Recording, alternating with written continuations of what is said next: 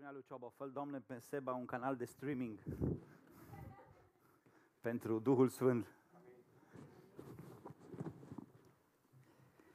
Da.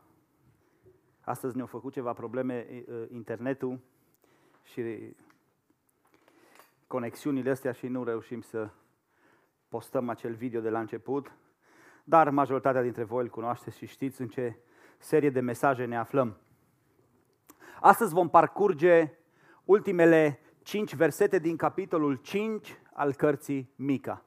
Ultimele cinci versete. Și mesajul de data trecută, dacă vă mai amintiți, ne-a adus în vedere că după ce am primit restaurarea pe care ne-o proporționează Dumnezeu prin Hristos, ne face parte de identitatea de învingător. Și noi nu mai suntem niște înfrânți, nu mai suntem niște loseri, nu mai suntem robi, ci datorită puterii Lui care lucrează în noi, noi suntem o ființă nouă, care avem o identitate nouă și trăim în această identitate. Ei, câți dintre voi care ați înțeles, care ați acceptat aceste adevăruri săptămâna trecută, câți dintre voi, permiteți-mi să vă întreb la început, ați avut o săptămână deosebită săptămâna asta? Printr-o ridicare de mână, nu vă chem să vorbiți.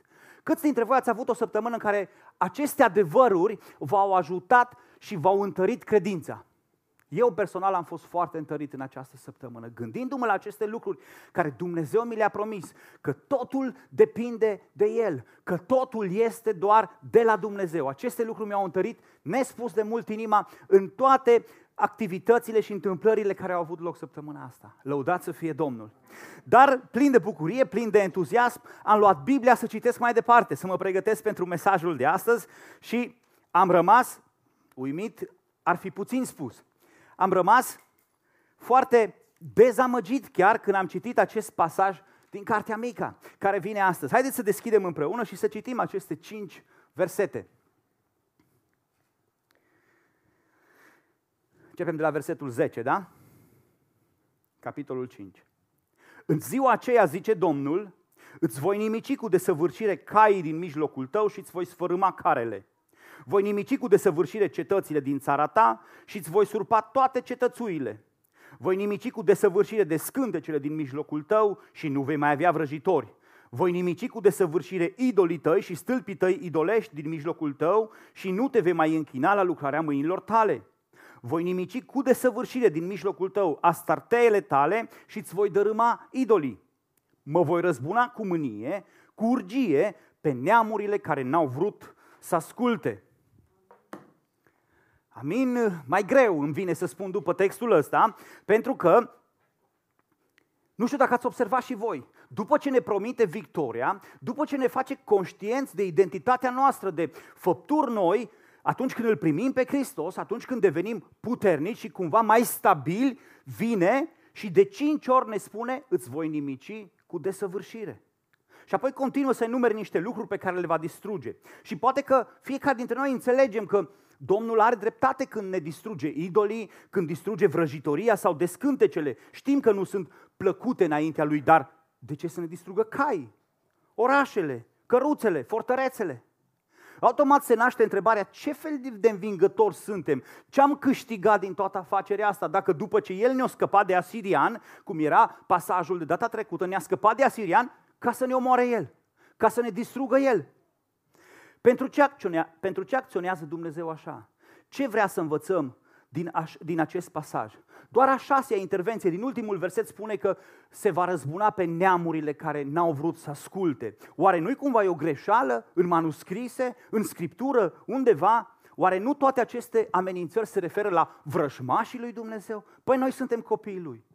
Păi n-ar trebui ca el să fie preocupat ca noi să avem cei mai viguroși cai, cele mai frumoase și mai împodobite calești, cele mai impunătoare orașe, cele mai dezvoltate, cele mai bine apărate? Cum se face că el lucrează tocmai la distrugerea acestora? E o dilemă, e o provocare. La vârsta de 16 ani, tatăl meu m-a provocat să mă duc să învăț meserie cu un unchi de-al meu. Acesta lucra, era maestru în construcții, lucra într-un alt oraș, la vreo 300 de kilometri departare de orașul meu natal și în vara acelui an, când am avut 16 ani, am lucrat timp de două luni de zile, zi de zi, în afară de sâmbătă, că erau adventiști, zi de zi am lucrat pe șantier. am lucrat cu el în construcții ca să învăț o meserie. Când am împlinit 18 ani și am terminat clasa 12 am plecat în Spania la același unchi al meu ca să lucrez în continuare. Trei luni de zile am lucrat cu el în Madrid și în împrejurimile Madridului și apoi m-am mutat împreună cu fiul lui în alt oraș. Am făcut experiență și am început să pun în practică ceea ce învățasem de la unchiul meu, meseria aceea de faianțar. Am făcut experiență, dominam meseria, o făceam bine, aveam clienți mulți și eram chemat să fac multe lucrări de renovare. În special făceam, renovam băi sau bucătării la clienți, pentru că era nevoie de faianță și gresie. Ei, atunci când mă întâlneam cu un client să văd o lucrare, mergeam în încăperea care vroia să o restaureze, să o renoveze și îmi spunea, uite, pe jos vreau să pun gresia asta, pe pereți aș vrea să pun faianța asta, o să vină montate obiectele astea, lumina vreau să vină din partea aia, ă, vreau să zugrăvesc tavanul și celelalte lucruri în culoarea asta. Ok. După ce ascultam, făceam calculele materialelor, le ascultam cu atenție la fiecare detaliu și îi dădeam un preț. Dacă clientul acesta era mulțumit de prețul pe care îl primeam, spunea să încep lucrarea. Semnam un contract și începeam să lucrez. Îmi aduceam echipa și începeam să lucrez acolo. Acum, o întrebare pentru voi. Care credeți că era primul lucru cu care, cu care începeam? Tencuitul? Rigipsul? Gresia? Instalațiile sau zugrăvitul? Cu care din astea începeam?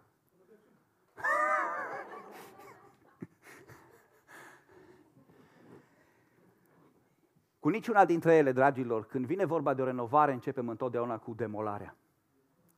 Când, când începem să facem o renovare, începem cu demolarea. În cazul unei construcții noi, când mai târziu am mers pe alte șantiere, în blocuri noi sau în construcții noi, da, acolo te duceai direct să zugrăvești, direct să te încuiești, direct să pui faianță. Dar atunci când vine vorba de o, re- de o renovare, de o restaurare, se începe cu demolarea. Nu se poate începe aplicarea materialelor noi și a produselor noi până nu se elimine cele vechi.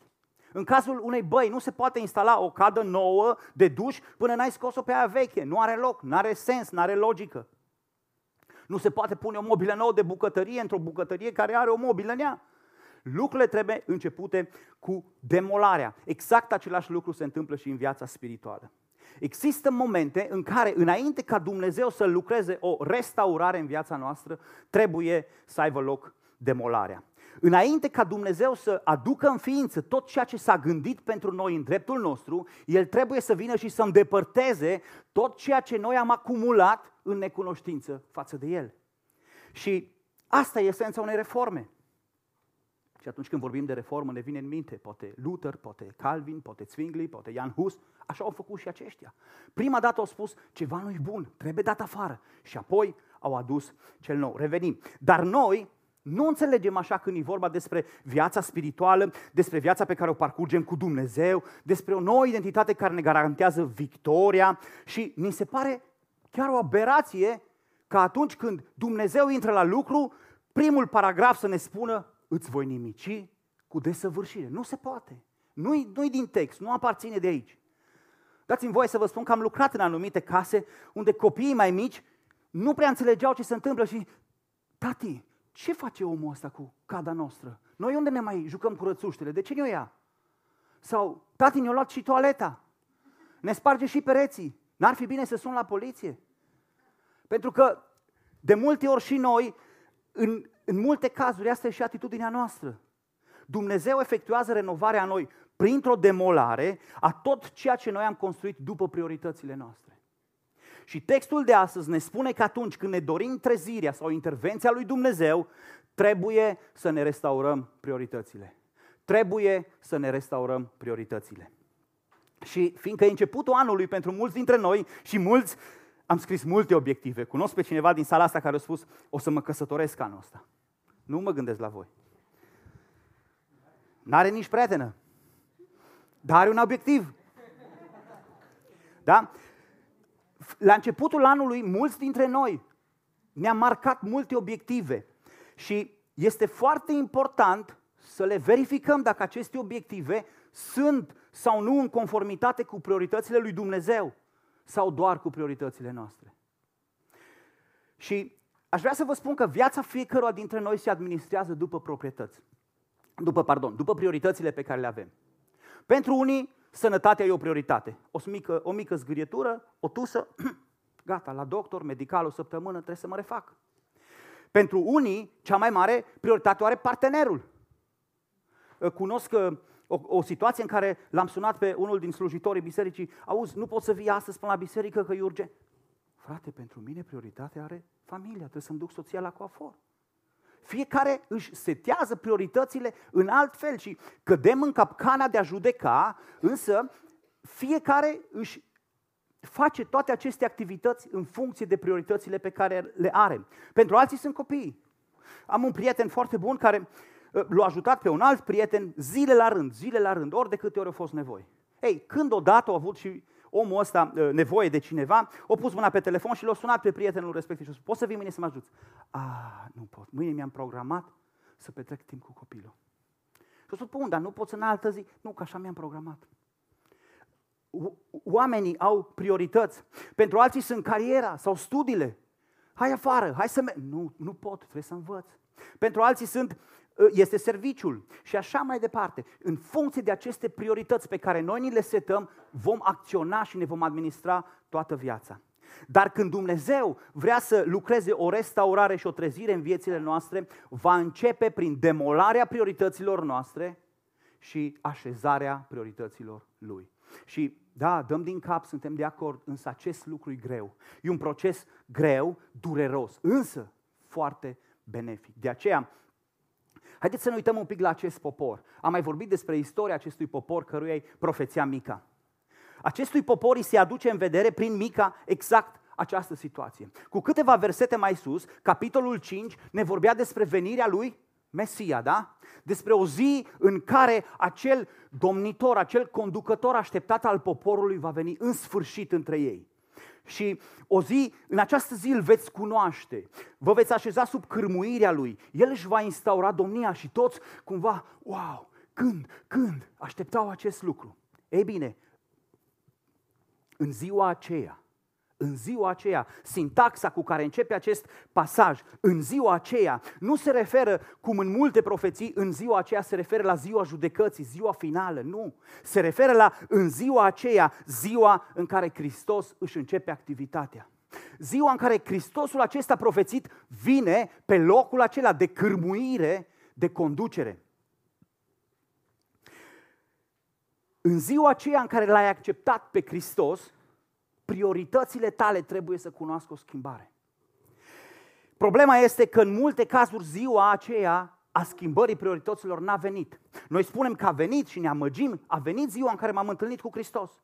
Dar în prioritățile noastre nu se vede nicio schimbare. Totul arată drastic, totul arată ca mai înainte. De aceea Domnul intervine și spune, ok, o să intervin eu și îți voi nimici cu desăvârșire. E spre binele tău. Dar dacă tu nu alegi, nu uh, te disciplinezi să faci această resetare, voi fi nevoit să o fac eu în dreptul tău. Îți voi nimici cu desăvârșire. Și știți din celelalte mesaje pe care le-am avut că cartea Mica este foarte mult în paralelă cu cartea, cu cartea Isaia. Isaia este un profet, profet mult mai amplu care descrie situația uh, mult mai mult pentru că el are alocate mai multe cuvinte din partea lui Dumnezeu. În capitolul 2 din Isaia, acest profet descrie exact această situație a poporului. Fiți atenți! Țara sau poporul acesta sunt plini de idolii răsăritului, sunt dedați la vrăjitorie ca filistenii și se unesc cu fiii străinilor. Vedem idolii, vedem vrăjitoria. Țara lor este plină de argint și de aur și comorile n-au sfârșit. Țara este plină de cai și carele lor sunt fără număr. Vedem cai și care. Dar țara lor este plină și de idol, căci se închină înaintea lucrării mâinilor lor. Închinarea în fața uh, lucrării mâinilor lor, înaintea lucrurilor făcute de degetele lor descriu aceea situație, doar că în concluzia capitolului acest profet Isaia vine și formulează deznodământul altfel. Fiți atenți ce spune el, o să fie proiectat. În ziua aceea, oamenii își vor arunca idolii de argint și idolii de aur pe care și făcuseră ca să se închine înaintea lor. Această abordare ne face să înțelegem că Dumnezeu are așteptarea sau dorește ca demolarea să pornească de la noi înainte ca El să înceapă să nimicească cu desăvârșire. Spune, oamenii își vor arunca. În ziua aceea când vei conștientiza, când te vei preda, când El va prelua controlul vieții tale, oamenii de bunăvoie își iau idolii, își iau prioritățile lor și le aruncă la gunoi. La lilieci și la șobolani, spune textul. N-am adus acest verset. Citiți la casă, Isaia 2. La lilieci și la șobolani. Ce o să facă ea cu aurul și cu argintul, nu știu. În patru dintre cele cinci intervenții, Dumnezeu însă, în acest pasaj, sublinează problema fundamentală a priorităților. Indiferent că sunt mai, le-am numit eu, nevinovate, inocente, cum ar fi caii, căruțele, orașele, sau mai păcătoase, cum ar fi idolii, descântecele sau vrăjitorile. Aceste lucruri au o singură problemă fundamentală. Se află în mijloc. Voi nimici cu desăvârșire de unde? Din mijlocul tău locul care ar trebui să-i aparțină lui Dumnezeu este ocupat. Și o viață centrată pe Dumnezeu nu poate avea altceva în mijloc. O viață centrată pe Dumnezeu nu poate avea altceva în mijloc. Și oamenii ăștia aveau de toate. Toate erau în mijloc.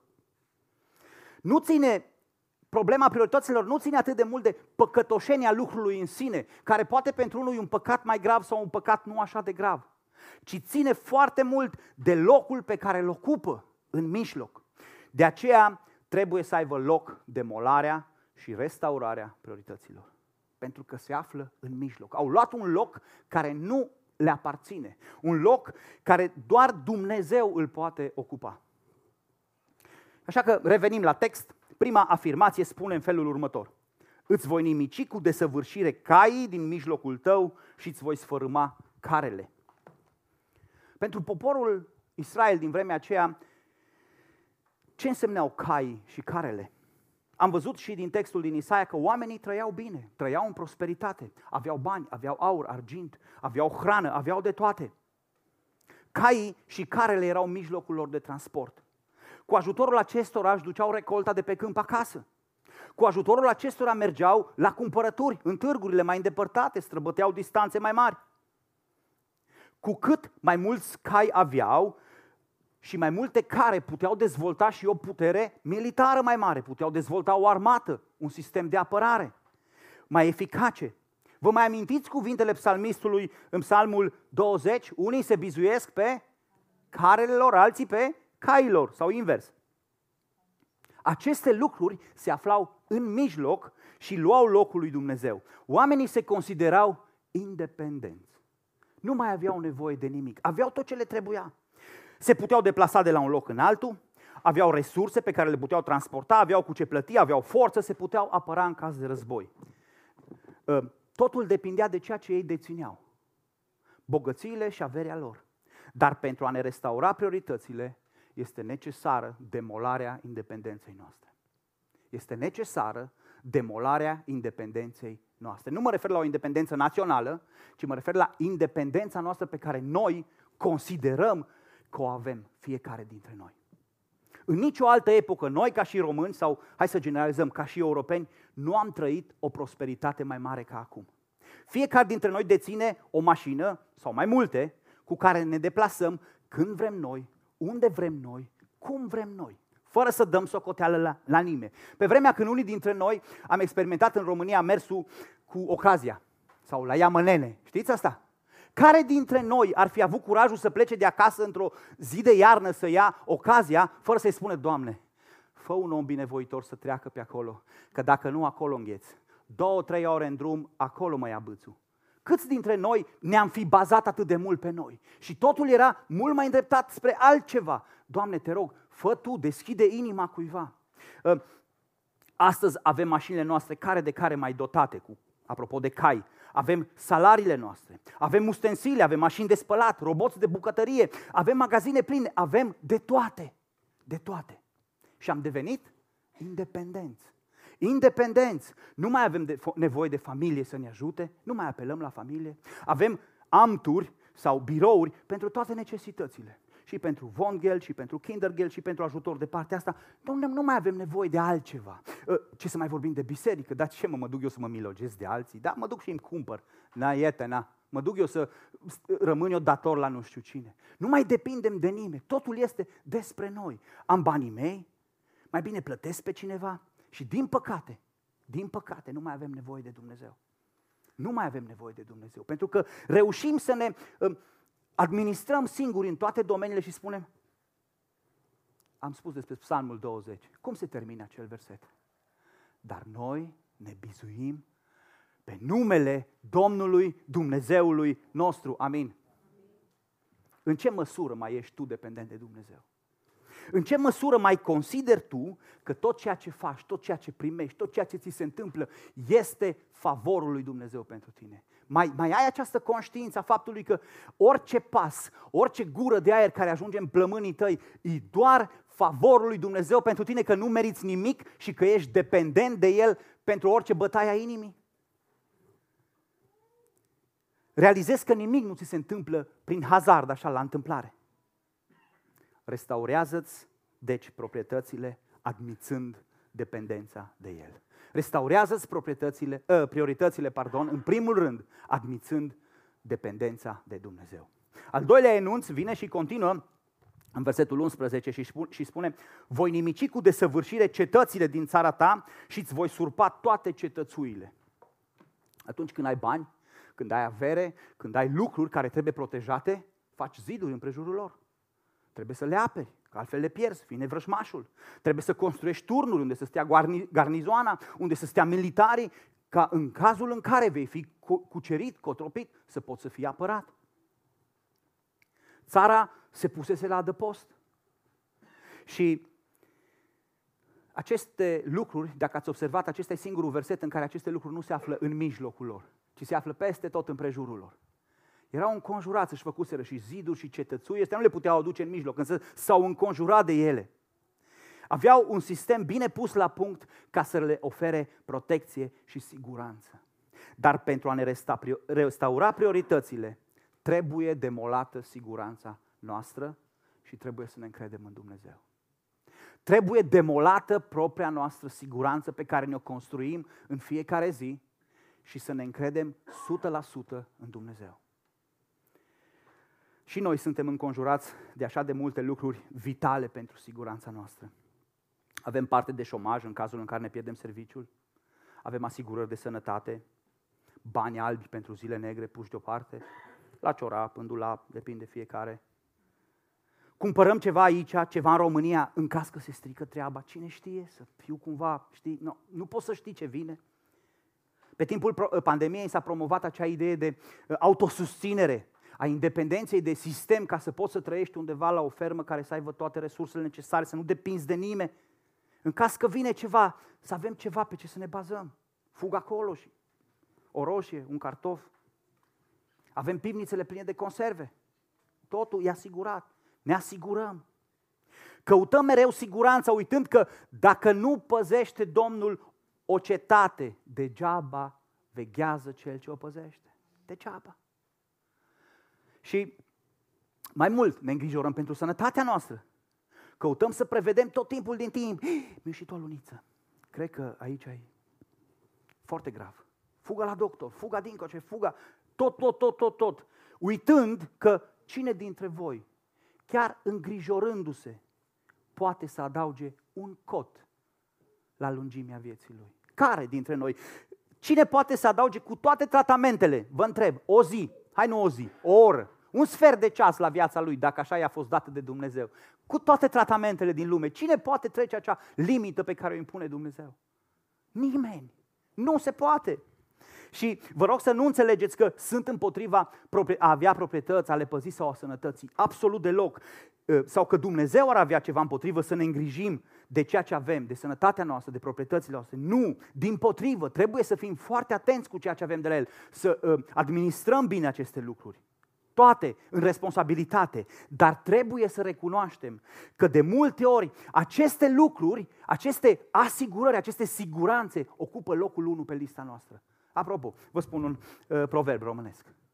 Acum, uh, doi români se întâlnesc pe stradă, se salută, cum ești? Bine, bine, bine. Sănătate să avem. Capăi de restul. Cine e pe primul loc? Sănătatea. Toate lucrurile acestea tind să ia locul lui Dumnezeu. L-ați auzit și voi, dar nu mi l-am inventat. Sănătate să avem. Ca păi, cu banii, cu ne mai descurcă. Avem anumite lucruri la care ținem foarte mult. Vreau să te întreb, este siguranța prioritatea ta? Este așezată înaintea lui Dumnezeu? Oricât de mult te asigur, dragul meu, vreau să-ți spun că nu există asigurare împotriva lui Dumnezeu. Nu poți. Ai uitat cumva să mai zici, Domnul este locul meu de adăpost și să faci din cel prea înalt turnul sau cetățuia ta de scăpare? Nu uita, acolo este siguranță. Nu uita că e, acolo e singurul loc, sigur, stânca viacurilor. Anii au trecut, generațiile au trecut, stânca rămâne la locul ei. Unde ai tu încrederea? Unde este ancorată siguranța ta? Restaurează-ți deci prioritățile conștientizând că doar Dumnezeu poate oferi siguranță. Doar Dumnezeu poate oferi siguranță. Hai să mergem mai departe. Voi nimici cu desăvârșire de scântecele din mijlocul tău și nu vei mai avea vrăjitori. Uf, ăsta nu-i pentru noi. Ce bine că... Poporul sfânt al lui Dumnezeu din acea perioadă ne socotise închinarea înaintea lui Dumnezeu și se dedase la fel și fel de obiceiuri pe care le-au văzut la vecinii lor. O să fii atent, mă, că ăștia când se roagă, ă, au ceva în fața lor. Ăștia când se roagă fac asta, fac asta. Ce-ar fi să încercăm și noi să ne închinăm Dumnezeului adevărat, așa cum fac ăștia, uite ce faini, au covore pe jos, lumini la închinare, hai să facem ca și ei. Învățătura pe care au primit-o direct din gura lui Dumnezeu și pe care Moise le-a scris-o cu degetul lui Dumnezeu pe tablele de piatră sau pe suluri de piele, au uitat-o. Oamenii apelau la obiceiurile popoarelor de lângă ei pentru a intra în contact cu Dumnezeul care ura aceste lucruri. Era într-un paradox. De aceea aș vrea să vă readuc aminte și să subliniez că în procesul restaurării priorităților trebuie demolate ritualurile noastre. Trebuie demolate ritualurile noastre. Și vai, vai cât de mult au luat ritualurile locului Dumnezeu. Cât de mult primează în mijlocul creștinilor de astăzi liturgia. Le-am spus celor de la Biserica Germană, putem să dăm un pic amvonul, ă, masa imensă ca să avem loc. Nu mutați altarul. Ă, e foarte ușor să spunem despre noi că noi nu apelăm la descântece, că noi nu folosim practic oculte. așa e, sigur. Dar vai, când lipsesc unele amulete, unele chestii, unele lucruri pe care le avem așa dragi din închinarea noastră, vai, vai, vai, cum suntem pierduți toți. Nu mai. Am tratat această temă pe larg atunci când am predicat seria Circul Închinării. De câte, de câte obiecte avem noi nevoie, un circ întreg pe care îl cărăm după noi ca să ne putem închina lui Dumnezeu greșit. Să facem un ritual. Ritualul trebuie să înceapă așa, trebuie să se termine așa, trebuie să fie așa, trebuie să conțină asta, asta la altă. Avem așa de multe forme care ne sunt atât de dragi și punem atât de mult preț pe ele. Îmi spunea cineva mai de mult, știi, eu să mă implic într-o biserică atunci când găsesc o biserică care e biblică. Cam toți vrem asta. Dar în ce sens? Și spune el, Ă, păi biblică pentru că Domnul Iisus a luat cina o singură dată în vinerea dinaintea Paștilor. Dacă găsesc acea biserică care ia cina o singură dată pe an, în vinerea dinaintea Paștilor, într-o odaie închiriată, mă duc la biserica aia. Așa am găsit în Scriptură. Alții nu iau cina că să dă cu prea multe păhărele. Alții nu vor să o ia că e numai dintr-un pahar și ar vrea mai multe păhărele. Unii nu o iau pentru că e cu must. Alții vor, nu vor să o ia pentru că e cu vin. Și numai dintr-un singur lucru care are menirea să ne unească, să ne aducă împreună, să ne aducă aminte că suntem trupul lui Hristos, ne divizăm în mii de fracțiuni. După prioritățile ritualurilor noastre. Să nu trecem și la pâinea de la cină, că începe altă divizare. Înțelegeți? Fiecare va spune, ă, știi, asta e o prioritate pentru mine. Dragul meu, este vremea să demolez ritualurile.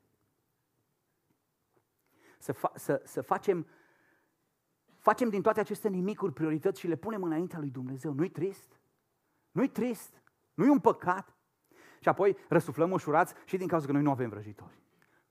cum să avem noi vrăjitori la biserică? Nu se poate. Dar știți ce rol aveau vrăjitorii și uh, Ciobo spunea la început că o să citească din uh, versiunea Cornilescu, dar el are la el netereu. Uitați-vă de curioși cum e tradus cuvântul vrăjitori în netere. Multe din traduceri îi numesc văzători sau cei ce prezic viitorul. Hopa! Noi nu avem vrăjitori sau ghicitori în cafea sau în cărți de joc. De ea nu avem. Dar una dintre preocupările noastre preferate și majore este preocuparea noastră cum va fi mâine. Mă, ai auzit predica lui cutare? Sau interpretarea lui altul? Se mai întâmplă aia, aia, aia. Trei lucruri, mai zis și gata. S-a sfârșit. Apocalipsa aici. O spus ăla, am auzit eu. Sau, ă, ă, oare ce zice Domnul? Mâine cum o să fie? Ă, cum o să fac asta? Hei, dragii mei, Dumnezeu ne-a dat cuvântul și Duhul. Ăstea două ne spun și ne aduc la cunoștință tot ceea ce avem nevoie să știm. Totul este dat prin cuvânt și prin Duhul lui Dumnezeu. Și, dragul meu, dacă Dumnezeu vrea într-o zi să-ți spună ceva explicit, deosebit, dacă într-o zi va face din tine un Moise, un Daniel sau altul căruia îi se revelează, fii sigur, fii sigur că îți vei da seama când el se va apropia de tine și îți va spune, hei, cu tare, am nevoie de tine. O să tremuri, o să cazi ca mort la pământ, așa cum a fost seria de închinare dinainte, și o să spui, da, Doamne, vin. Dacă are ceva să-ți transmită personal, nu trebuie tu toată ziua și încoace și încolo, toată ziua, bună ziua, oare cum? Oare ce mă, cum mă?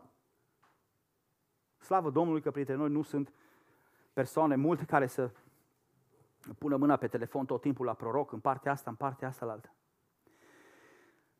Când vine vorba despre aceste vremuri ale sfârșitului, Iisus vine clar și spune, nu este treaba voastră să știți vremurile sau soroacele. Pe acestea Tatăl le-a păstrat în stăpânirea sa. Punct. E greu să asculți asta. Nu, stai să vedem, bă, există o interpretare nouă. Omul ăsta zice ceva diferit. Sunt ritualurile o prioritate pentru tine? Te împiedici dacă există anumite lucruri sau altfel, dacă lipsesc, te împiedici și spui, mă, nu se poate. Lipsește aia. Eu așa am fost învățat toată viața.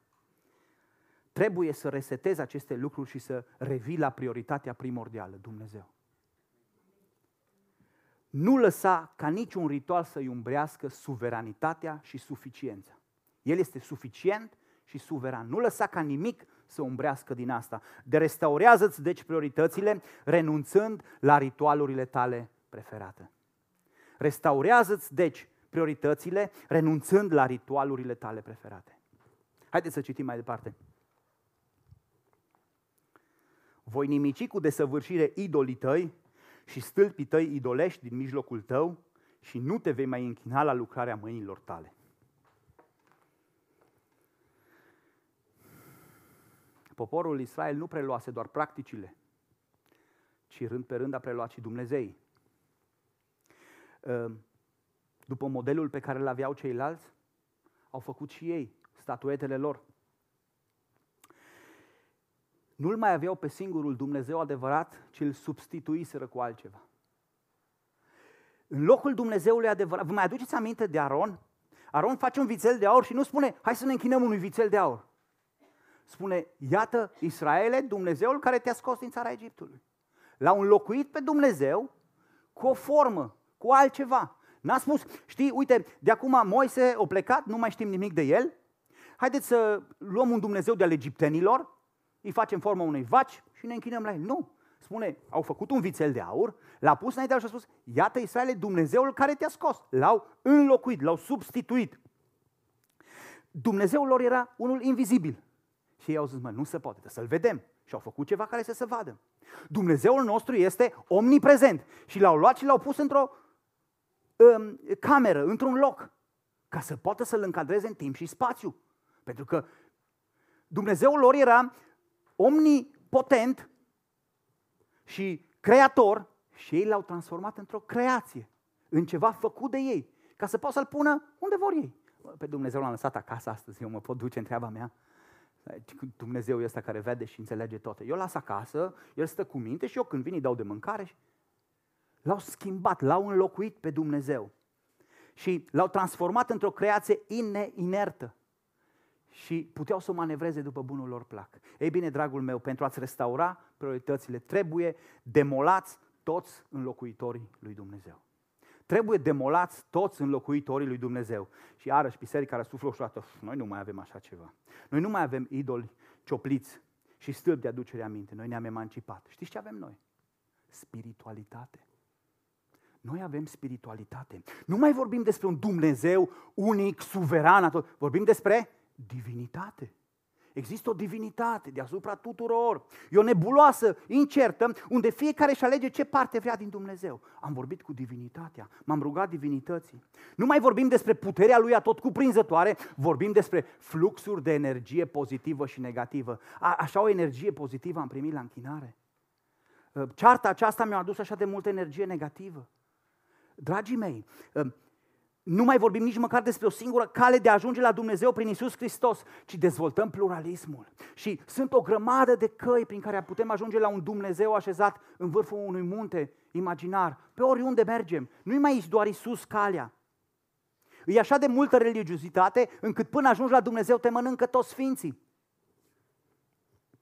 Sunt sfinți care deschid porțile, alții care ne feresc de pericole, măicuțe protectoare, îngeri îngerei, icoane, moaște, canoane – toate acestea care nu fac altceva decât să-L înlocuiască pe Dumnezeu cu închipuirile noastre. Din preferințele noastre ne cioplim un Dumnezeu și spunem, mă, ăsta așa arată Dumnezeu, așa e Dumnezeu. Din ce știm noi, din ce am acumulat noi, din ce am auzit dintr-o parte, mă, Dumnezeu e așa. Cine ți-a spus ție că e așa? Ai stat în cuvântul lui să-l vezi așa cum este? Ai avut parte de revelația lui să-l înțelegi așa cum este? Ai auzit anumite lucruri într-o biserică, una în alta, una dintr-un video, una dintr-o cântare, le-ai pus împreună și ți-o dat un Dumnezeu care îți place ție. Dragul meu, Dumnezeu ori este Dumnezeu așa cum este El, ori este doar o lucrare a mâinilor și imaginației tale. Dumnezeu când s-a prezentat lui Moise și i-a spus, cum s-a numit pe sânt? Eu sunt cel ce sunt, nu mă faci tu pe mine. Nu tu îți permis să-mi spui cum sunt eu eu sunt cel ce sunt. Dumnezeu ori este Dumnezeu așa cum e El, ori doar o lucrare a mâinilor și imaginației tale. Și poate că spui că noi suntem creștini și am înțeles care e calea și că nu avem nevoie nici de icoane, nici de preoți, nici de nimic. Dar de multe ori noi înlocuim pe Dumnezeu cu familia. A, familia principală, familia, familia, familia. Alții îl înlocuim cu biserica. Toată ziua, bună ziua la biserică. Sau cu slujirea. Capcane imense Dumnezeu e slujirea. Ă, care e experiența ta cu Dumnezeu săptămâna asta? Am fost joi la biserică. Hei, cu Dumnezeu, dragule! Care e experiența ta cu Dumnezeu? Alții le înlocuim cu discipline spirituale, cu postul, cu rugăciunea, cu facerea de bine, cu milostenia. Nu, astea sunt lucruri pe care le facem pentru Dumnezeu, dar Dumnezeu nu e acolo. Fiți atenți, unii le înlocuiesc pe Dumnezeu cu Biblia. Biblia ne vorbește despre Dumnezeu. Biblia ne spune cum este Dumnezeu, dar Biblia nu e Dumnezeu. Dumnezeu este Dumnezeul Bibliei. El este suveran și peste Biblie. Noi nu putem să-L înlocuim pe Dumnezeu cu nimic. Și în loc să alergăm, să găsim în brațele Lui pacea și odihnea pe care doar El ne-o poate oferi, alergăm la tot felul de înlocuitori. Și într-o parte și în alta. Este vremea, dragilor, să demolăm înlocuitorii lui Dumnezeu și să facem din persoana Lui prioritatea noastră să demolăm toți acești înlocuitori pentru Dumnezeu și să facem din El o persoană, din această persoană, pardon, să facem prioritatea noastră, să spunem, Doamne, doar Tu și să ascultăm de ceea ce ne spune El. Să facem din părtășia noastră cu El activitatea noastră preferată. Îmi place tare propoziția asta. Să facem din părtășia cu El activitatea noastră preferată. Într-o lume care ne oferă atâtea atâtea lucruri cu care putem să înlocuim această părtășie. Într-o lume în care la, la, la, la distanță de un clic sunt toate de noi. Mai este părtășia cu Dumnezeu activitatea noastră preferată? Restaurează-ți prioritățile renunțând la toți înlocuitorii lui Dumnezeu. La toți. Tot ce ar putea să se înalțe, să, să, să ia, știu eu, amploare în viața ta și să se apropie să încearcă să-l dai deoparte și întoarce-te cu fața spre Dumnezeul adevărat. Ultima intervenție e una asemănătoare cu cea care a fost mai sus. Voi nimici cu desăvârșire din mijlocul tău astarteele tale și îți voi dărâma idolii. Astarteele erau uh, niște stâlpi sau niște pari sculptați în cinstea acestei zeițe care se numea Astartea. Iar idolii i-am întâlnit și în versetul precedent. La prima vedere pare că se repetă ideea, să renunți la înlocuitorul lui Dumnezeu. Dar Astartea era zeița fertilității. În cinstea ei, toate popoarele din jurul Israelului și apoi și Israelul când a păcătuit, când a greșit, um, celebrau ritualuri sexuale. Parii aceștia sculptați aveau pe ei motive sexuale.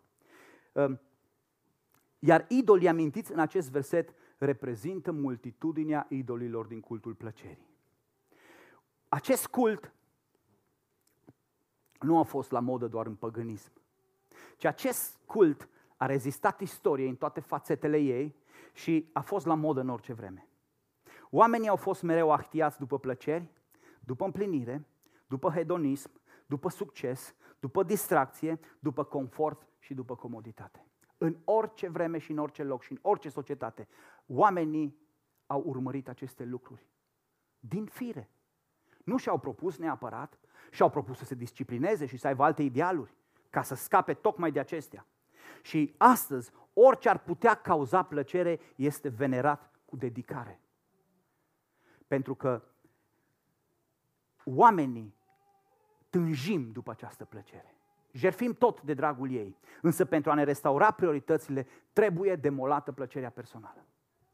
Pentru a ne restaura prioritățile, trebuie demolată tocmai această plăcere personală.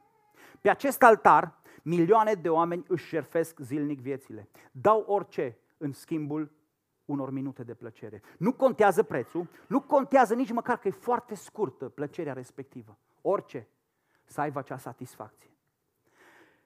Contează dacă îmi place sau nu. Erotismul și pornografia au cucerit toate mijloacele mass media. Totul este infectat. Nu mai există moralitate și decență. Există doar plăcere. Dacă mai de mult un tânăr sau o femeie dintr-o biserică auzeai că a fost la discotecă într-o noapte și acolo erau dansatori sau poate dansatoare, modele, mai mult sau mai puțin îmbrăcate, aveai curajul să mergi să-l bați pe umăr și să-i spui, hei, unde ai fost? Am auzit că azi noapte ți-ai petrecut. Și poate îl certai, poate îl puneai deoparte, poate îl excludeai din biserică, dar mă întreb, astăzi cum mai putem admonesta pe cineva când prin intermediul internetului avem bordelul la noi în casă, în dormitor? Cum, uh, cum să știi cine e mai murdar? Cel ce frecventează discoteca sau cel care are cluburile pe telefon? E o societate care mereu, mereu, mereu caută acest lucru. Și ca și cum lascivitatea asta n-ar fi fost suficientă, se dezvoltă tot mai mult homosexualitatea, lesbianismul, zoofilia și o grămadă de alte lucruri scârboase în esența lor. Însă care sunt căutate pentru un singur motiv. Îmi place. Îmi place. Pentru idolii plăcerii se aduc jertfe la nesfârșit. Revoluția sexuală promovează satisfacția înaintea oricărei norme morale. Industria textilă și cosmetică manevrează fonduri imense, fiind cele mai solicitate. Niciodată nu s-au cheltuit atât de mulți bani pe concedii și pe relaxare ca în zilele noastre. Lenea crește pe măsura bunăstării și facem orice să avem parte de cât mai mult confort. Renunțăm la mai asculta până și de poruncile lui Dumnezeu cele mai simple dacă acestea vin și ne afectează comoditatea. Nu, nu, e greu. Efortul de a ne sfinți îl scuzăm cu facilitățile pe care ni le dă Harul. Spune, nu, frate, e Har. Cum să ne sfințim? Da, e greu. Nu, nu, nu.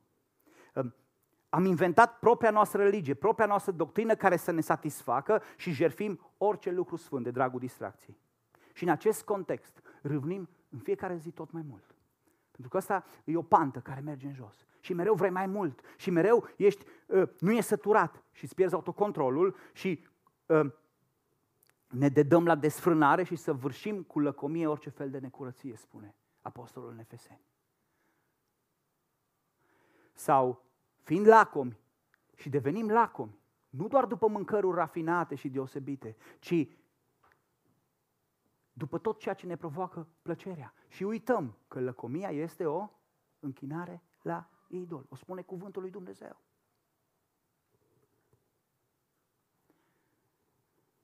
Acum, acum însă, astăzi încă, este vremea unui proces dureros al demolării acestor plăceri. Este vremea aplicării unei discipline care să îndrepte prioritățile destabilizate.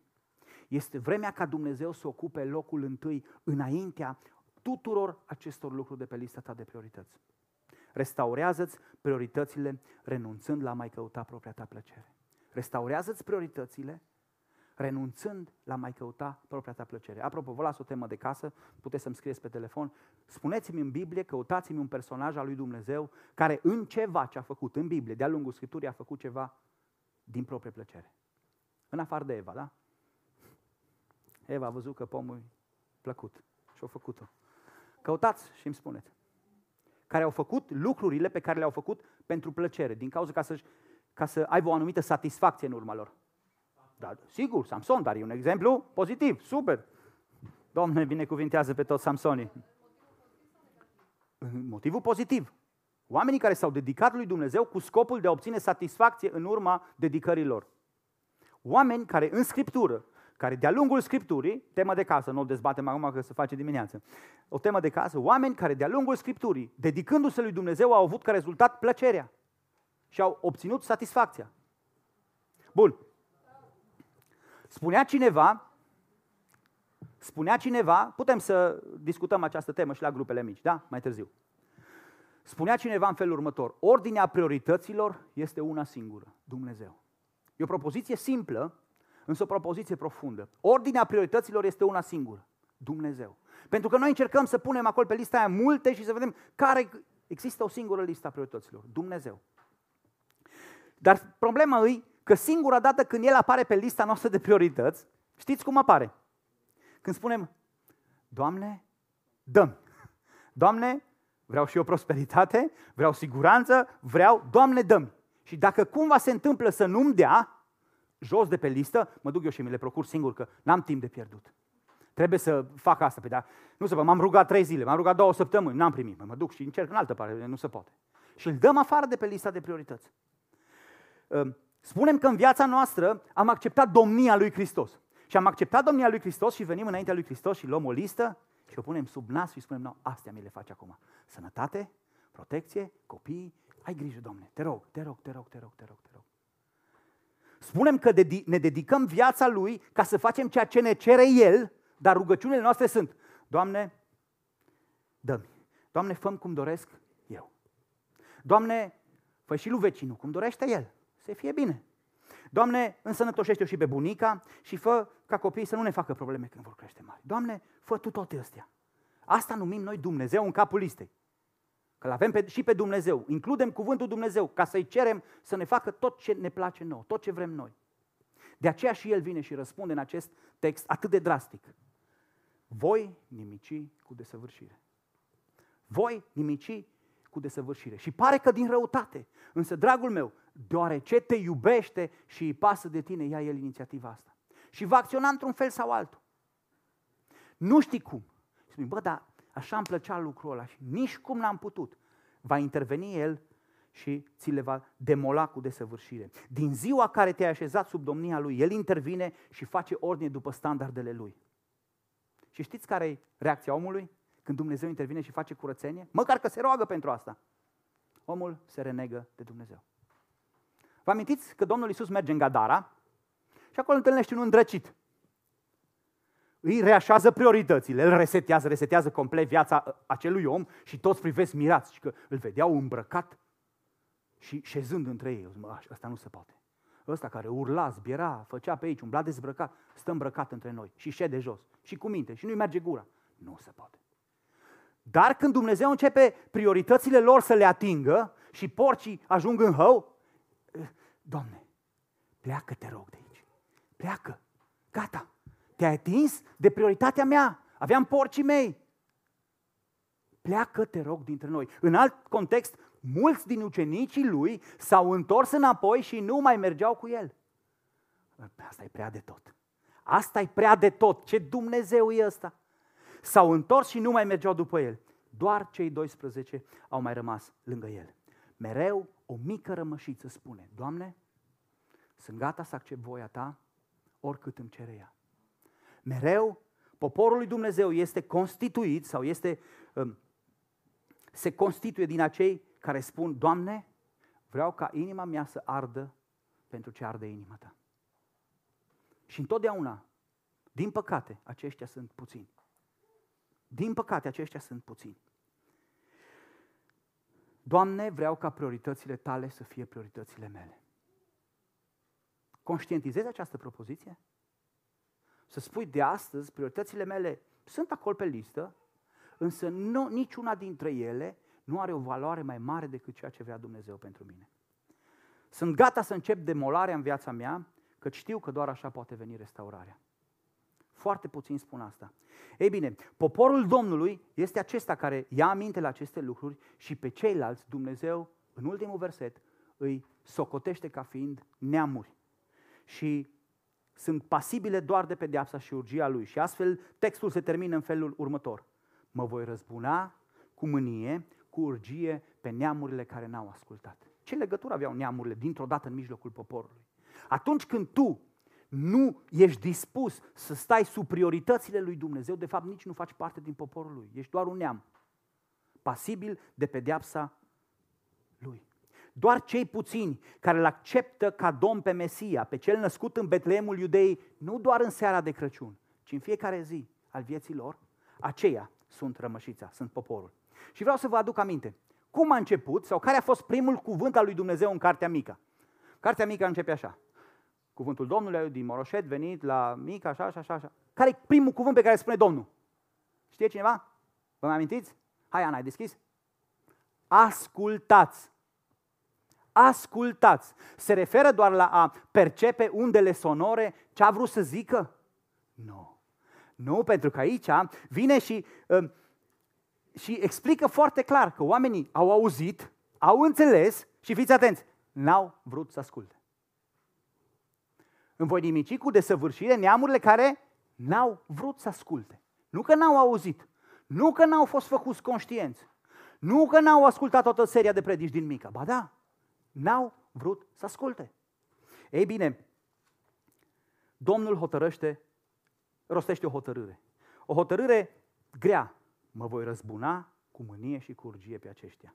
Și dacă nu vom asculta și nu ne vom restaura viețile prin demolarea priorităților noastre, va proceda El prin mânia și urgia Lui la demolarea celor neascultători. E sentința lui Dumnezeu, e consecința textului, se găsește aici. Nu mi-am inventat-o eu. Mă voi răzbuna cu mânie și cu urgie. Cine? Dumnezeul care se numește dragoste pentru a evita dezastrul acestei demolări tragice. Să luăm aminte la mesajul lui Dumnezeu, jertfind de bunăvoie, ca să nu fie nevoit Domnul să nimicească cu desăvârșire. Am mai avut și un paragraf legat de paralela între jertfă de bunăvoie și nimicit cu desăvârșire, însă nu îmi permite timpul să-l mai dezbat astăzi. De aceea, dacă te decizi pentru acest lucru, Aș vrea ca la sfârșit să privim cel mai tare exemplu care poate exista, și anume Domnul Isus. Știți că nu termin o, o, o predică din această serie fără ne uita la Domnul Isus. Haideți să privim ce model ne-a lăsat El.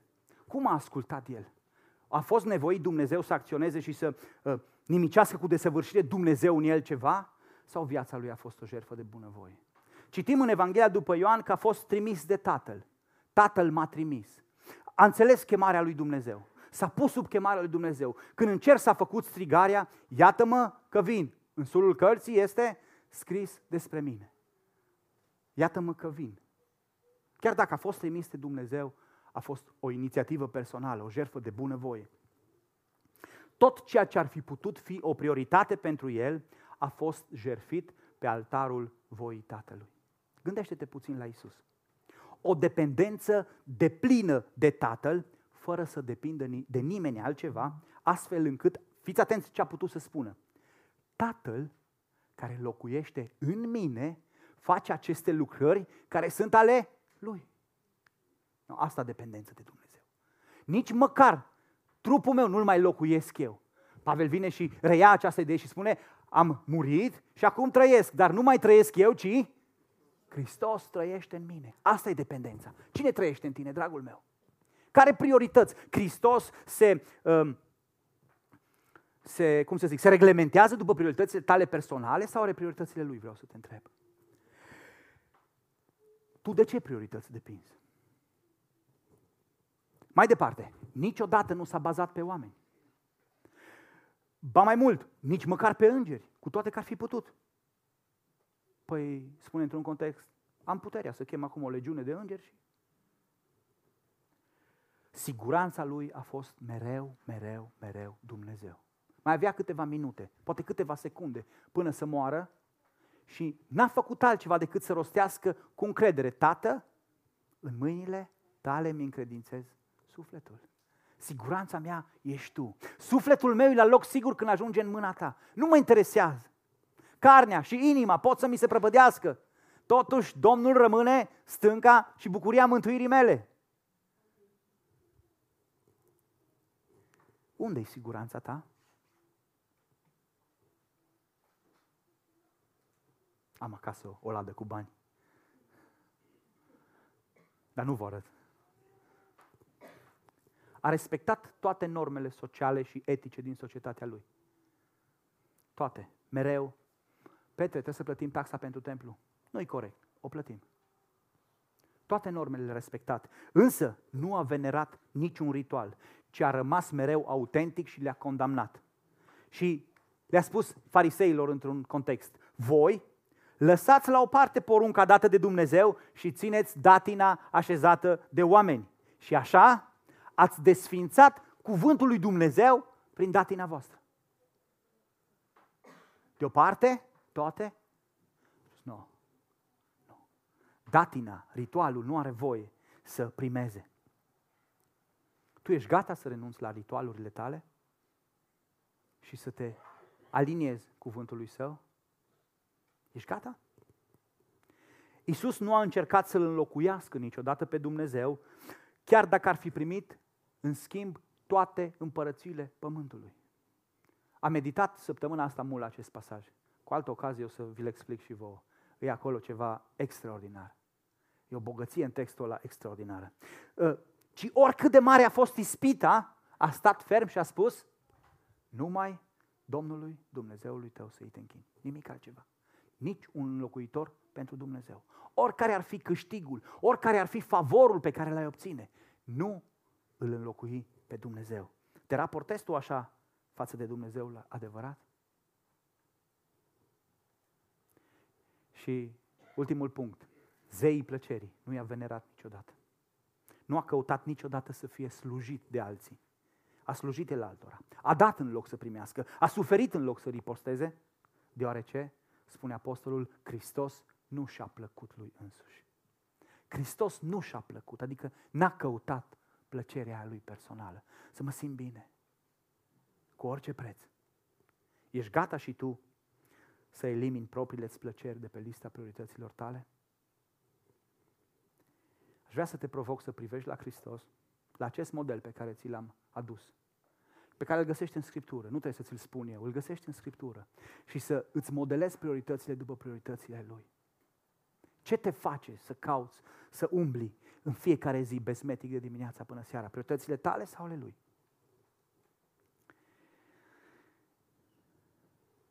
Pentru că El a făcut din tine prioritatea Lui. Tu de ce n-ai face din El prioritatea ta? Când El a murit pe cruce, a murit pentru că tu și eu am fost prioritatea Lui. Viața noastră a fost scumpă înaintea ochilor lui Dumnezeu. Tu de ce n-ai face din El prioritatea ta? Dacă vrei să îți restaurezi prioritățile și să devii o jertfă de bunăvoie, nu, nu să fie nevoie Domnul să-ți nimicească cu desăvârșire, ci tu să renunți de bunăvoie la aceste lucruri. Aș vrea să cântăm o cântare. Aș vrea în această cântare să spunem, vreau să fiu o jertfă pentru tine, Domnul meu, care să ardă pentru tine. Problema însă, în timp ce echipa vine în față, vreau să vă spun că aici există o mică problemă. Atunci când spui cuvântul jertfă, spui cuvântul moarte. O jertfă, ca să fie jertfă, trebuie să aibă loc moartea. Ca să aduci un miel jertfă, trebuia să iei mielul și să-l omori. Apoi îl ardeai.